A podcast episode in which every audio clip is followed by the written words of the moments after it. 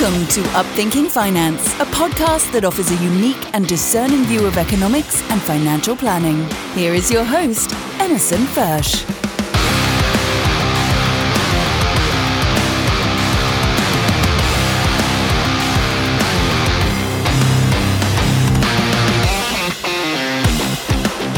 Welcome back to another edition of Upthinking Finance. I'm Emerson Fersch.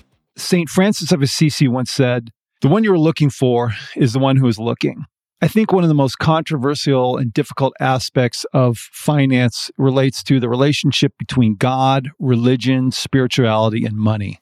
I know most people are probably familiar with the stereotypical TV evangelist who's up espousing principles and religious teachings, and sadly, most often not being able to live up to them themselves, encouraging their members to give whatever they have to the cause. And then there are the other extremes, which would be my friend, Pastor Rodney Nichols, who I interviewed in episode 12 of Upthinking Finance, who runs a small church in Compton, California, and can barely afford to keep the lights on. And then, of course, you've got these mega churches with millions and billions of dollars. And so the question in my mind is where do you go from being in the world and trying to build the kingdom to being of the world and simply trying to build wealth. And so today's guest hopefully is going to help us navigate through this. His name is Reverend Dale Allen Hoffman. He's a world renowned author, actor, musician, performance artist, and professional speaker. Dale is an ancient Aramaic wisdom keeper, mystic, and energetic healer, revealing long suppressed ancient secrets and healing modalities, ancient insight for the present moment. He has published numerous audio and video programs and is the author of the book Echoes of an Ancient Dream Aramaic Toning on the Path of Light. For the past 20 years, Dale has lived in the Blue Ridge Mountains with his beautiful family in the spiritual epicenter of Asheville, North Carolina. So it's my pleasure today to welcome coming to us from Asheville, North Carolina, Reverend Dale Allen Hoffman. Dale, welcome to Upthinking Finance. It's good to be here. Happy anniversary. Thank you. Thank 35 you. years, right? That's awesome. Yep. That'll come up. I imagine I'll be bringing AA up at some point because when we're talking about money and spirituality, they're probably one of the purest organizations, at least in my view, as relates to that. So, where do we start? I guess there's the scripture that comes up in the parable of the unrighteous steward. That's Luke 16, verse 13. No servant can serve two masters, for either he will hate the one and love the other, or else he will hold on to the one and despise the other. You cannot serve God and mammon. Let's go with that. See where it takes us. launch right in. There's a little bit that happens right before this where one of the disciples, I don't think it was a particular one. I think it just says that the disciples asked him, Why do you always speak in parables? And like before we even get into this, he has an interesting response. He says, To you it is given to see the kingdom. Now, without going really deep here, kingdom in Greek, basileia, in Koine Greek, which is what probably what this was originally written in, and kingdom from Yeshua's language, which is Molkuta from Aramaic, both are gendered feminine.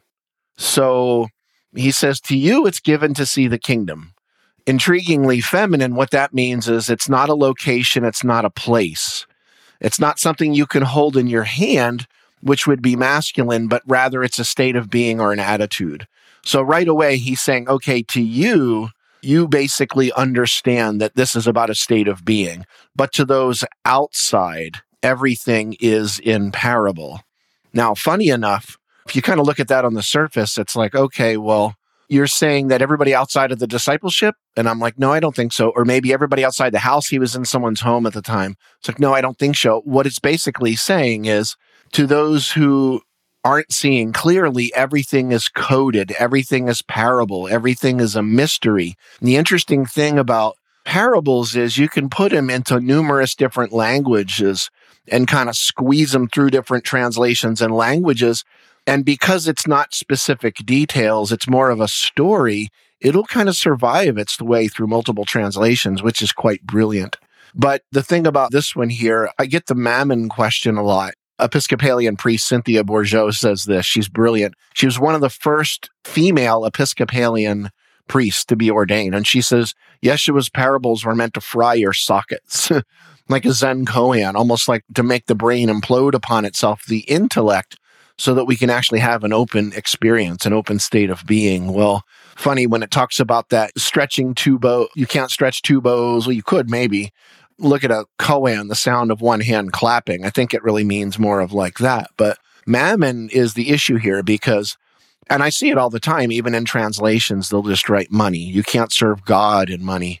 Without going into the God idea, I'm just going to push it off to the side because that's an entire show. And all we would be doing is scratching the outside edge of it.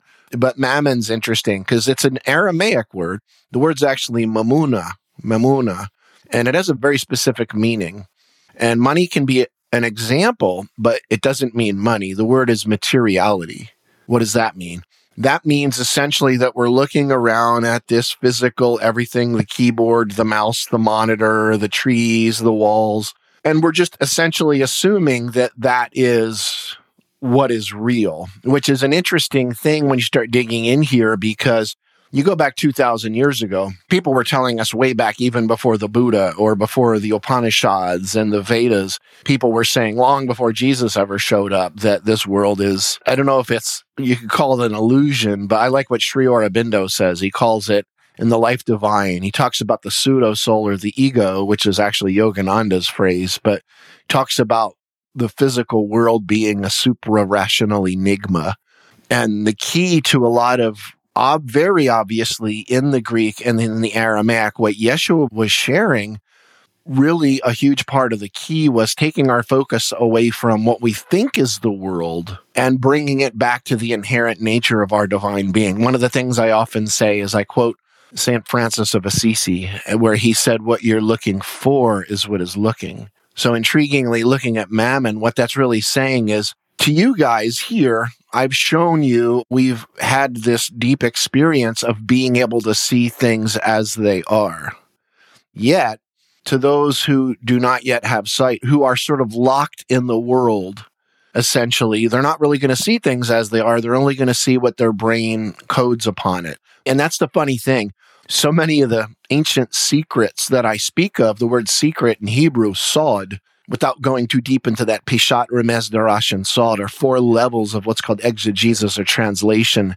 And that's, it's actually where the acronym paradise comes from.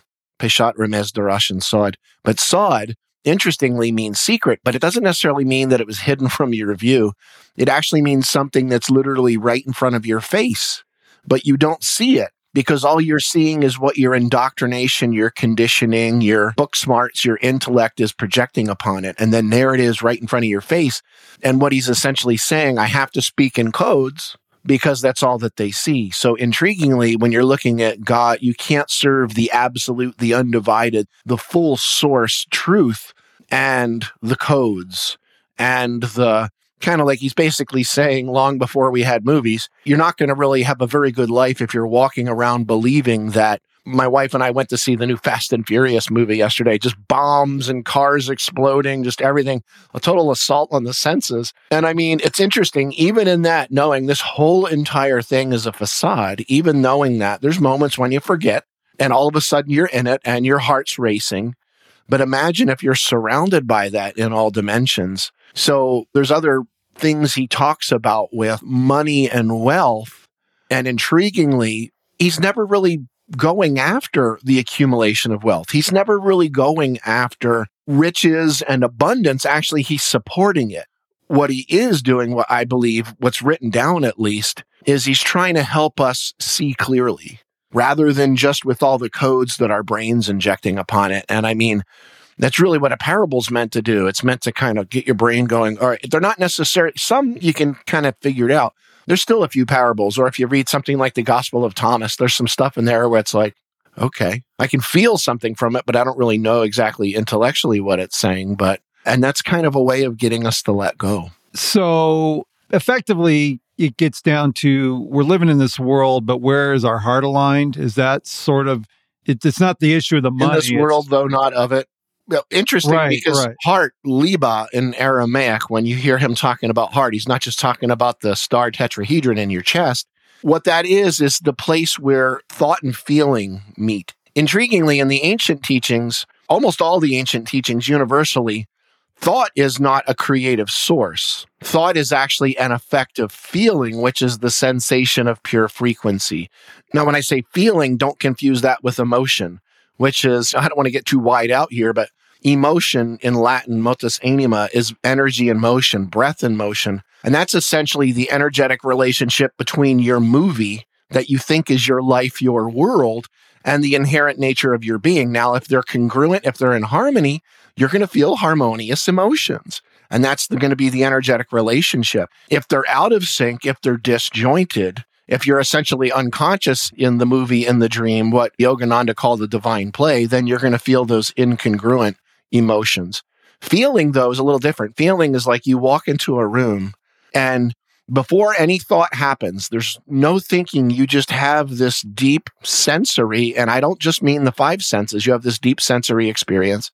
And then all of a sudden, a thought comes. What the ancients always said was that thought was the crystallization or the effect of feeling. And feeling is where the creative source lies. Think about those moments when you're, this is really what he's speaking of, I believe, in terms of the kingdom. Moments like the birth of a child, the death of a loved one, a beautiful yet painful natural death, I should say, not something necessarily violent. You think of those moments when you're in those states of transcendence. It was an idea in Aramaic called the pinnacle of the temple, meaning kind of like blowing a balloon. What's the maximum amount of energy, ecstasy, whatever that may be, that you can take and feel as if you're about to burst?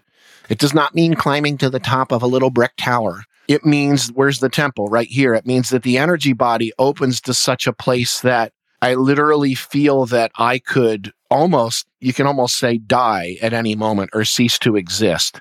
Those transcendent moments. And then, of course, much like his vision quest in the desert, when the temple starts coming back down from those those states of awakening, that's when all the false evidence appearing real starts dumping out, all the fear comes out, etc. So what he's basically saying here, to me, at least looking at it in Aramaic and even in the Greek, He's basically saying, let go of all the codes of the world, let go of all of the enigmas, and realize that none of that is actually what is real. What's real is what's looking. And when you're in the world, though not of it, when you're a character in the play and you can be conscious of that without losing yourself in it, that's when you're able to literally move mountains. That's when you're able to literally realize that it isn't about gains and losses in the play, it's about realizing that you already are that which you seek. And it's a matter of manifestation in the hand, which means make obvious. That's what the word manus festus, it means literally as obvious as my hand in Latin. So this probably is a little off topic, but you mentioned that example you just shared with the pinnacle of the temple. That would be the significance of that third temptation of Christ, because that's where it happens, is on a pinnacle of the temple, I think it says. But effectively, there's no word for a in Aramaic. So, okay. So there's no word that would signify an article in that sense. And what's interesting too, people say he met the devil. Where does it say that? It doesn't say that in Greek or in Aramaic. In Aramaic, the word's akilkartsa, which means the inner tempter, accuser, or resistor. It's his own shadow. It's his own unconscious. It's his own intellect that hasn't been brought into the light. And that happens after those transcendent states. You have this amazing experience and all of a sudden all your garbage dumps out. It's really clear in his native language, and it's pretty clear in the Greek too in that case. So, so okay, I'm trying to bring this down a notch or two to make sure I'm able to stay on track for people. Okay, so it's not so much money's bad and poverty's good. I mean, God's not expecting everybody to follow the path of a guy who I have respect for, St. Ignatius Loyola, who with the spiritual lessons and this idea. What is it called? You go through this 30 days of sort of an inner transformation. You take a vow of poverty and this prayer that, you know what I'm talking about? I know what you're referring to. Yeah. Yeah. Yeah. Suscipe. This is prayer, which effectively God take everything. I'm giving it all to you, tangible, spiritual, whatever. That's not what we're being asked. So, well, that's not a bad thing. The key there is people aren't looking at it clearly. They're not doing what he suggested in the first place. They think that it's about releasing the stuff what that really is. It's not about that at all. This brings me actually to another place in Matthew. This is what started my journey when I was seven years old. I'm sitting in a classroom, and there might be a couple shows out of this, but I'm just sitting there in, in vacation Bible school. It was June or July 1979. I'm seven years old, and I'm sitting there with a Bible that's sitting right next to me that my mother had given me. And they're talking in vacation Bible school about lay up for yourself treasures in heaven where moth and rust do not destroy. Everybody in the room, all the kids and the teacher who was one of the kids' moms, they're all saying, basically referring to heaven as this place you go to after you die. So you're sort of, for lack of a better word, you're gathering brownie points so that when your body croaks, you'll get there and you'll be fine. And I put my hand up, but you know, the little scurvy elephant, as Wayne Dyer would have said, disturbing element. And I'm like, I was being honest. I was like, I don't understand why everybody's talking about heaven is only after you die. I don't see that. Where does he say it? Well, here he talks about it. And I'm like, okay, I see that he says that heaven's there, but I don't see him saying it's only there. There's something that Marcus Borg spoke of in Meeting Jesus Again for the First Time. An amazing book. Marcus was a huge light for me. Rest in peace. But Marcus talked about this quagmire when he was younger of being told that God is in heaven or omnipresent, or excuse me, that God was omnipresent yet also in heaven. So he was like, You're kind of talking to me about heaven as a place after you die or like some kind of location. And yet on top of that, you're saying he's omnipresent. So you're going to have to kind of pick one in that sense. So I kind of came face first against this. And what happened, I talk about this in my book, Echoes of an Ancient Dream. I've got a couple videos about it on YouTube too, where I just, I'm looking down at the page and I kind of looked up at the teacher and she's talking and it was almost like wah, wah, wah, from Peanuts. I didn't hear what she was saying. And I looked down at the page and I didn't talk about this for a long time because I didn't want people thinking, oh, well, either he's nuts or he's special. I don't care what people think about me. I don't want them to not listen. But I looked down at the Bible, which is sitting right here. I saw levels or layers of what I can only, I realize now where language is almost like three dimensionally into the page, lined up like the way an outline was, an indent, indent, indent. And I remember this glow. There's a glow that it was, I want to say it's golden and it was glowing, but it wasn't glowing and it wasn't golden. And I remember putting my hand over top of the page, seeing if it had any kind of a heat to it. And there was none. And that's when I realized all of a sudden I'm surrounded by darkness. And I look up, no big major thing. The teacher and the students I guess we're out in the hallway because I could hear the talking. And she walks back up to the doorway to me. She had already turned the lights out. And she's like, Are you coming? And I know my face was red because she's probably thinking, What did he do? And I remember walking out the door. I still remember the smell. And I remember walking down the hallway behind everybody, teacher included, down the red brick steps, turning to the right, going to the end of where the church is. And this was the church of my childhood in Clarksboro, New Jersey. And then walking back to where the baseball diamond was, there was like an old grill, swing set, and things like that. But something was different. The only way I can explain it is like it was as if I spent years or decades with some great stereophonic sound system, dialing it in, getting it sounding as amazing as it possibly could, even at the age of seven. But then all of a sudden, somebody walks up and pulls a blanket off of my speakers, and everything went. Oh. So there's this presence, and I'm seeing light dancing in the trees but there was no lights. I can hear like a high sheen. I almost want to say angel voices, and I don't. It wasn't dramatic for me yet. I think this is my first conscious memory of one of those pinnacle of the temple experiences. And then I remember looking over at the teacher, and she's still looking at me like, "What did this kid do?" And that really was something that was so visceral, which literally in the Latin means gut level thing for me that it literally reshaped the architecture of the rest of my life. And honestly, I feel like on some level made it harder because once that door opens, the truth is it never really shuts again. And when you mentioned AA in the beginning, I've got not me personally, but I have friends, one in particular, it's one of my dearest that I've sat in with his meetings. My name is Dale. I'm just listening. And I tell people all the time, if you think you've got it tough, you want a little bit of a humility experience, go to an AA meeting and just sit and listen. Just listen. It's amazing. Okay, so here's a question then, because I think at least this is the heart of where, for me and maybe a lot of other people, there's a conflict. And again, I'll go to a parable, which you're familiar with. That's in Luke 12, verse 13 to 21, the rich fool. And the short of it is, this guy's got all this stuff. The warning is against covetousness, which I'm sure has meaning too. Um, he has all this stuff and he doesn't have enough room. So he spends his time building bigger buildings to store all his wealth. And of course, God said to him, Thou fool, this night thy soul shall be required of thee. Then whose shall these things be which thou hast provided? And so I think, and I'm asking for you to comment on this because to me, there is an element of responsibility, stewardship. I don't know, whatever the word is when you have wealth.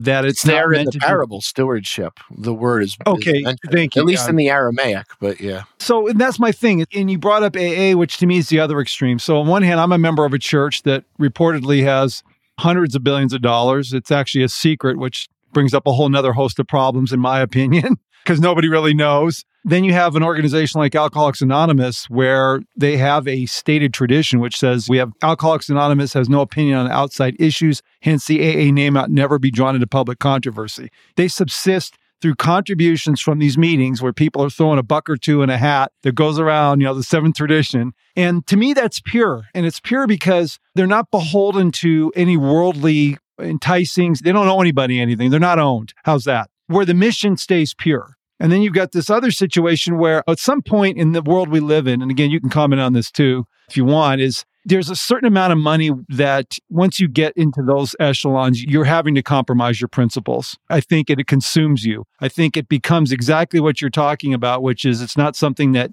you're serving or aware of or is a part of in your heart. You're a slave to it. Does that make sense? Absolutely. So That's just threw a bunch exactly what both of those parables are really about. Where's your value? Where's your foundations? There's a huge difference between having wealth and being lost in it. No different than being lost in the dream. And that brings up other ideas as well, like the root of all evil and lots of other things. So, Yeah, let's talk about that because I think that's probably the heart of this, really, is that scripture. Love of money is the root of all the evils, I think. that's Is that First? Timothy, right? Yep, six, So, ten. Yeah, intriguingly, so there's two big things here to focus on first. One, before I even talk about the money part, is just the word evil. Because modern people, and I say this with all of the love in my heart, and I'm talking about biblical experts, theological experts, and the people running the church, bless their hearts, are almost wholly, fully ignorant of what evil meant in Jesus's language. Okay. So let me just explain that first because evil's kind of an intense word if you want to look at it. And there are intense energies in the world. So evil is intriguingly, if I pick up a banana and it's stone green, okay, that's an evil banana. The word is bisha in Aramaic, stone green, or a banana that's black and oily and it's like rotting and there's flies all over rotten, underripe, or overripe, what does it really mean? Evil means not fertile, not ripe right now in this moment. So, intriguingly, the root of each of the Beatitudes, blessed are, is the sound tuv, tuv. Tuv, interestingly, if you have it in more of an Eastern dialect, it actually sounds more like tall. What's interesting about it is, let's put it this way like if you have dark, rich soil and it's fertile for planting, it's porous like humus, water can flow through it. When Yeshua says having your seed, your zakra, and throwing that down, if you throw it on fertile soil, it's going to grow, it's going to grow on the, and with the slightest, the least amount of faith, smaller than a mustard seed, which is not the smallest seed, but it's essentially a scrub brush so that they would have understood what he was talking about versus throwing it on evil soil, which just means underripe or overripe. The conditions are not fertile. When's the only moment in time you can judge fruit is ripe? It's right now. And intriguingly, sink your teeth into it, the juice runs down your chin from the nectarine and it's fragrant. Intriguingly, that sound tuv is the base of one of the primary words for the word bless. The main word for bless in Aramaic is barak or baruch, intriguingly. But tuv is another way of saying bless. And what does bless really mean? It's the radiance of the fertility of now. He was constantly talking about now. Most of it was completely lost going into Koine Greek. So, first of all, money being the root of all evil. Where that word money there, it's not mammon, it's not mammona. And I see theologians and I see TV preachers all the time saying mammon is the root of all evil. And all it tells me, bless their hearts, is they don't know the history of their own religion. They've never actually studied this stuff. Bless your hearts. I love you all. It's a whole different word. It's kespa. The literal translation of kespa is not just money. It could be an example. It literally means the belief in the illusion or the appearance of a rate of exchange, meaning that I can give you something, whether it be a possession, money, even boost your ego, that now once you have that, you feel like you're more than you were before you got it. Or I could take something from you, whether it be property, money. I could deflate your ego and pull that away so that now you feel that you're less than you were. The truth of the matter, though, according to him, is that we already are what we seek. We already have the kingdom. We have heaven, and it's right here and it's right now. The word heaven, Shemaiah, that's our daughter Shemaiah. She just turned 12 on Friday. The ayah sound at the end of Shemaiah means something that has no beginning and no ending. It has no boundary, which means heaven's either everywhere or it's nowhere. And it's the same word as sky, which is how heaven was located in the sky, which is why he said, if heaven's in the sky, the birds will precede you. If heaven's in the water, the birds will precede you, or the kingdom, I should say. But looking at this, what is the root of all evil? It's believing that in this thing, this world, this play that we're watching, this movie, it would probably be more like a play to them in ancient times, believing that that's what's real, that somehow getting more in it makes you more of a person, makes you more than you already are. But the truth of the matter is, you are divine.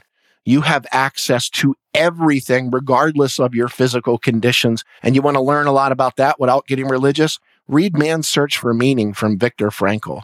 If somebody can be stripped naked, tortured, watch his family be tortured, be urinated on, chained to the floor in a concentration camp, and still say, I am still in control of my mind. They cannot control what I think. They cannot control what I feel. If he can do that and not whine and come out the other side of it, I'd say most of us are just little brats with our thumb in our mouth with a lot of conditions. So, so okay, this is really good because I'm trying, wrote down, you talk about it seems that the warning here, or one of the warnings, is getting distracted from the now, which now I'm thinking what's emphasized in most religions is we're all looking ahead. Everybody's worried about their eternal, their future. Where am I headed? How am I going to get there? Am I checking all the boxes? It's actually a complete distraction. Because you're giving up now for a future now that will never exist. You'll never find the future. I don't care how good our science gets because you can only experience it now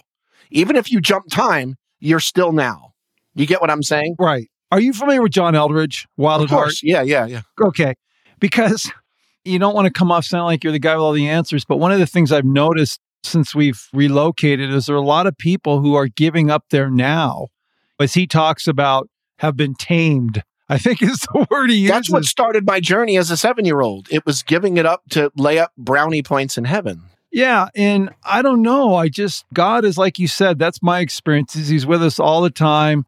I've shared this at church the few times that I'm asked to speak anymore, but I was the prodigal son who was wandering around in the field. I wasn't looking to come home. I was just wandering. And then God came out and gave me the ring on my finger and the robe and the fatted calf and these things and the slippers on my feet. And so it's really interesting because even the convoluted meaning from what I'm getting from you has shifted the emphasis on things that really don't matter. Let's pause for a second with one other. Just, I don't want to get too much into the God word, but intriguingly, God comes from the Germanic Gud, G U with two phonic dots and a D.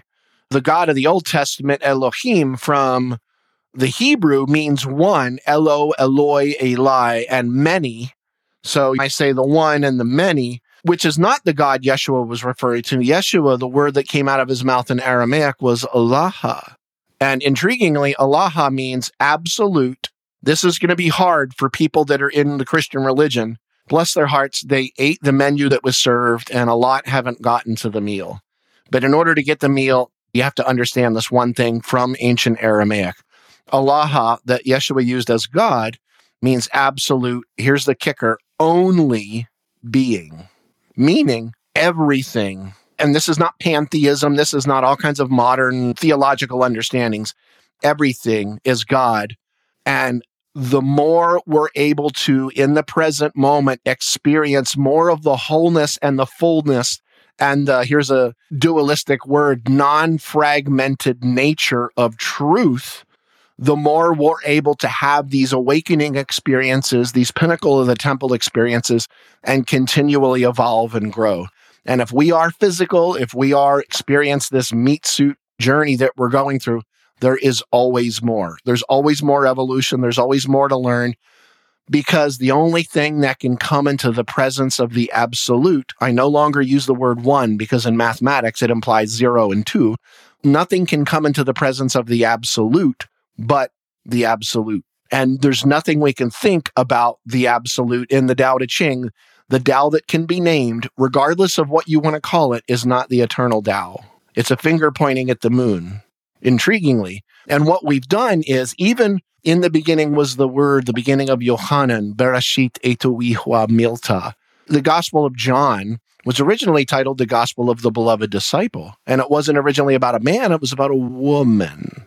And it was Saint, I put Saint in quotes, from the Catholic Church, Saint Irenaeus, that had that regendered and named it John and signified John as the supposed beloved disciple, literally based on his own misogyny. How do I know that? Because he wrote it down and he recorded it, and we have all of that. That being said, in the beginning was the word. The word word is milta. Ta genders that word feminine. In Greek, it's logos. Now, intriguingly, milta can't be written on a page. Then it becomes mela, which is an actual physical word that can be written on a page. If you were to actually write a physical word on the page and tell people that it's the actual word of God, you committed blasphemy. In Greek, Koine Greek, logos, also feminine, it's an actual state of experience that cannot be boiled down into a thought, into an idea whatsoever, because then it just becomes a finger pointing at the moon.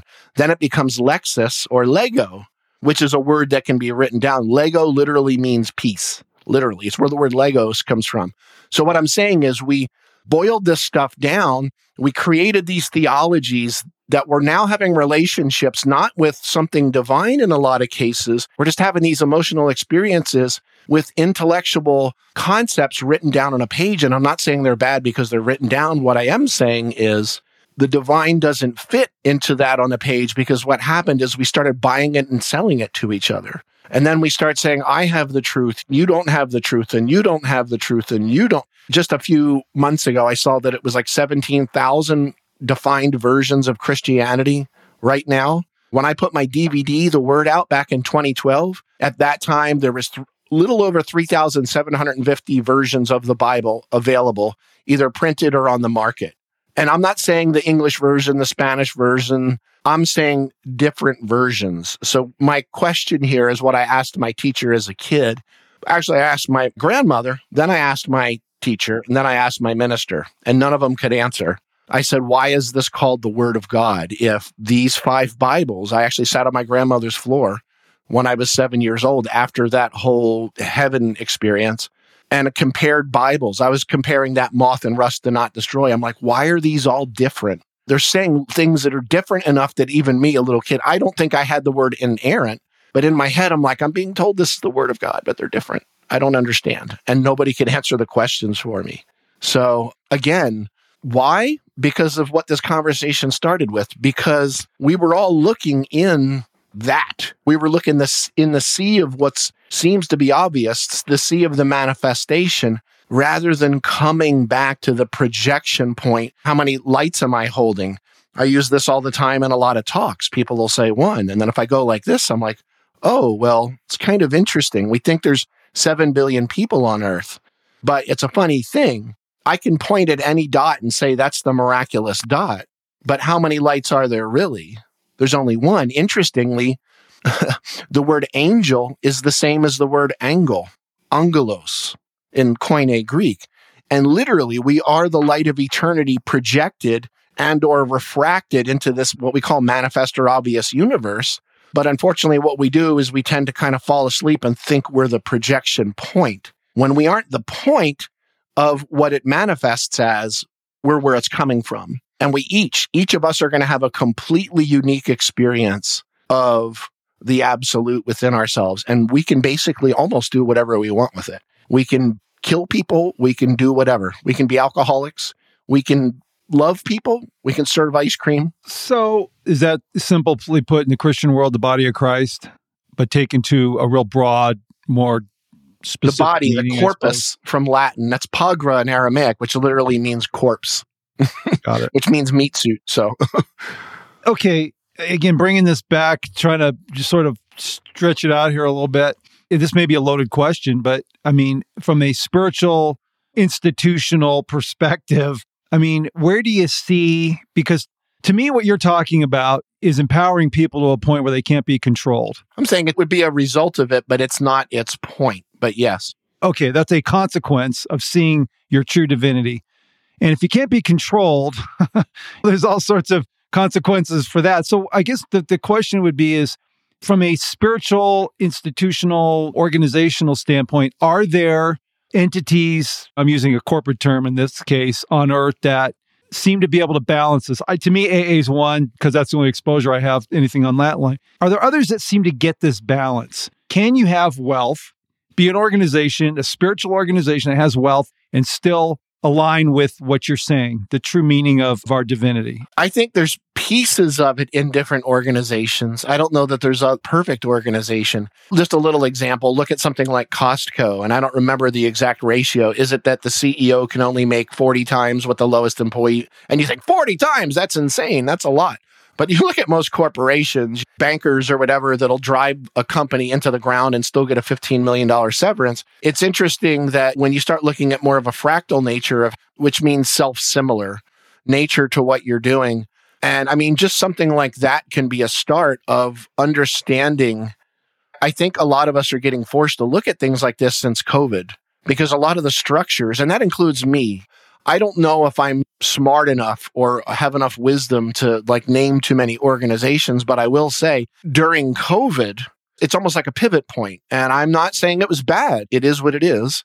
But during that whole COVID thing, I and lots of other whatever ministers, spiritual teachers, light workers, people have all these names for themselves, started to realize wait a second, the way we used to get ourselves into the world doesn't work anymore. It doesn't work anymore. Intriguingly, even on social media, without going too deep into algorithms or Jaron Lanier and the people that write those, intriguingly, even at that same time, the algorithms were coming in on Facebook as an example that you could no longer advertise an event without paying for it because the algorithm would grab that language and that's literally what it does. It forces it down in the news feed. So you have to kind of find ways of like announcing your event without saying you're having an event. And don't give times or dates or anything like that. What I'm saying to me, I see this as something very empowering. Me, I was forced to go online more. I had spent 12 years on the road. I had already kind of started pulling off the road and I was doing a lot of mentoring, one on one mentoring. And I didn't feel like I had a lot of, as you're asking, like big corporations or even just whatever entities. I think that when they get to a particular point, the maintenance can be tricky. And I would never be so bold as to point my finger at them because me in the microcosm, I'm kind of dealing with the same things. But as it gets bigger and bigger and things get like even me as my work gets out there more, I can't say it gets easier. There's more for me to pay attention to. There's more of a complexity. And then when you get other people involved, you have other ideas, you have other belief systems, you have other intentions involved. In the end, I feel like it's even with this shift that I went through, or am going through, it's like I'm doing my best and doing what I can to stay true to myself. I'm a person who, to me, it's very important. I kind of make it harder on myself in a financial way because it's important to me that I stay authentic and real. So it means that there's certain things I could do in a big rah rah way. Not that there's something wrong with big rah rah that I don't do because I want to make sure that what's going out there is me, that it's not necessarily just a facade of me. But in order to make it bigger, this is the thing most people don't want to talk about, which is why I love speaking with you. You have to turn it into some kind of not necessarily facade, but in a way, I don't have another word for it. It's funny because the word facade in Aramaic is the word ape. What it means is persona or mask. It was translated from the Aramaic into the Greek and in the Greek, intriguingly, it just means individualized self. In Aramaic, it meant mask, and it's the word translated as hypocrite. And it's the mask that an actor would wear in the beginning of a divine play. Hopefully, by the end, they would lower the mask and reveal their true nature. But in order to make it bigger and bigger in the marketing sense, you need the mask. If you understand what I'm saying. And I mean, people say to me, Oh, I went through an ego death. I'm like, oh, your ego would love to own your ego death. If you had an ego death, without an ego, you'd walk into traffic. Without an ego, you'd be laying on the floor slobbering on yourself. It's not about that. It's the same like with like a marketing persona. Without an ego, you wouldn't be telling me you had an ego death. I know, isn't that funny? That's why I love it. it's like your ego wants to own that one. But my point is, it's a lot more uncomfortable. It's a conversation a lot of people don't want to have in the spirituality, whatever realm. It's wild. I mean, I see a lot of underhanded stuff. People steal my work a lot, word for word, and take literally take credit for it as their own. It just happened a few weeks ago with a really known speaker in the Magdalene movement. Totally took my Aramaic Lord's Prayer and claimed it as hers word for word. She didn't even change a word. So my point is just me. I'm at a place where I know that I've never felt sort of the cosmos behind me in such a sense that it's time for the work that I'm doing to get out there. And I'm doing what I can to do it from a level of love and not be in judgment. And like, as an example, 15 years ago, I had to stop studying the Catholic Church because it was contaminating the love or the presence within my work too much. When I started learning about what really happened within the Catholic Church over the last 1700 years, it was like I had to lay it down because I started getting an axe to grind in a sense. And that comes out into your marketing, how you project yourself. It's funny. I'm at a place now where I feel it's time for like some kind of investment in this and finding people who don't necessarily understand everything I understand or even believe it all, but believe it enough to go behind it and help it go out into the world and just to stay as authentic as possible. I started a 501c3 organization a few years ago that's still kind of sitting there. And I mean, I've designed Aramaic Lord's Prayer lithographs, posters, canvases, bumper stickers. Rachma is the primary word for love. I designed t-shirts that say got Rachma in like the milk font. People will be like, what's Rachma? It starts a conversation starter. But you know, ways of actually putting support materials out through a not for profit organization where it's also educating at the same time. And I think honestly, for years, this is a subject that you and I sort of talked about the other day. It wasn't a fear, but it was almost like this embedded it's not good to market spirituality. Or if you're talking about God, you shouldn't take money for it that stuff contaminated me for a long time. And to be honest, there's probably still a little of it there. And people, of course, are constantly, oh, you should be doing this for free. And I'm like, there's a problem with that. My family doesn't like living in the street. The other problem with it is they like eating sometimes three times a day. I've got kids. Sometimes they want to eat six times a day. And they think I'm being a smartass or something. I'm like, no, this is actually the way it is. Emerson Fersch is a registered representative with and securities offered through LPL Financial, member FINRA SIPC. Advisor services offered through LPL Financial, a registered investment advisor and separate entity from Capital Investment Advisers. The opinions voiced in this podcast are for general information only and are not intended to provide specific advice or recommendations for any individual. To determine which strategies or investments may be suitable for you, consult the appropriate qualified professional prior to making a decision. The guest speakers and the companies they represent are not affiliated with or endorsed by LPL Financial or Capital Investment Advisers. Individual tax and legal matters should be discussed with your tax or legal expert.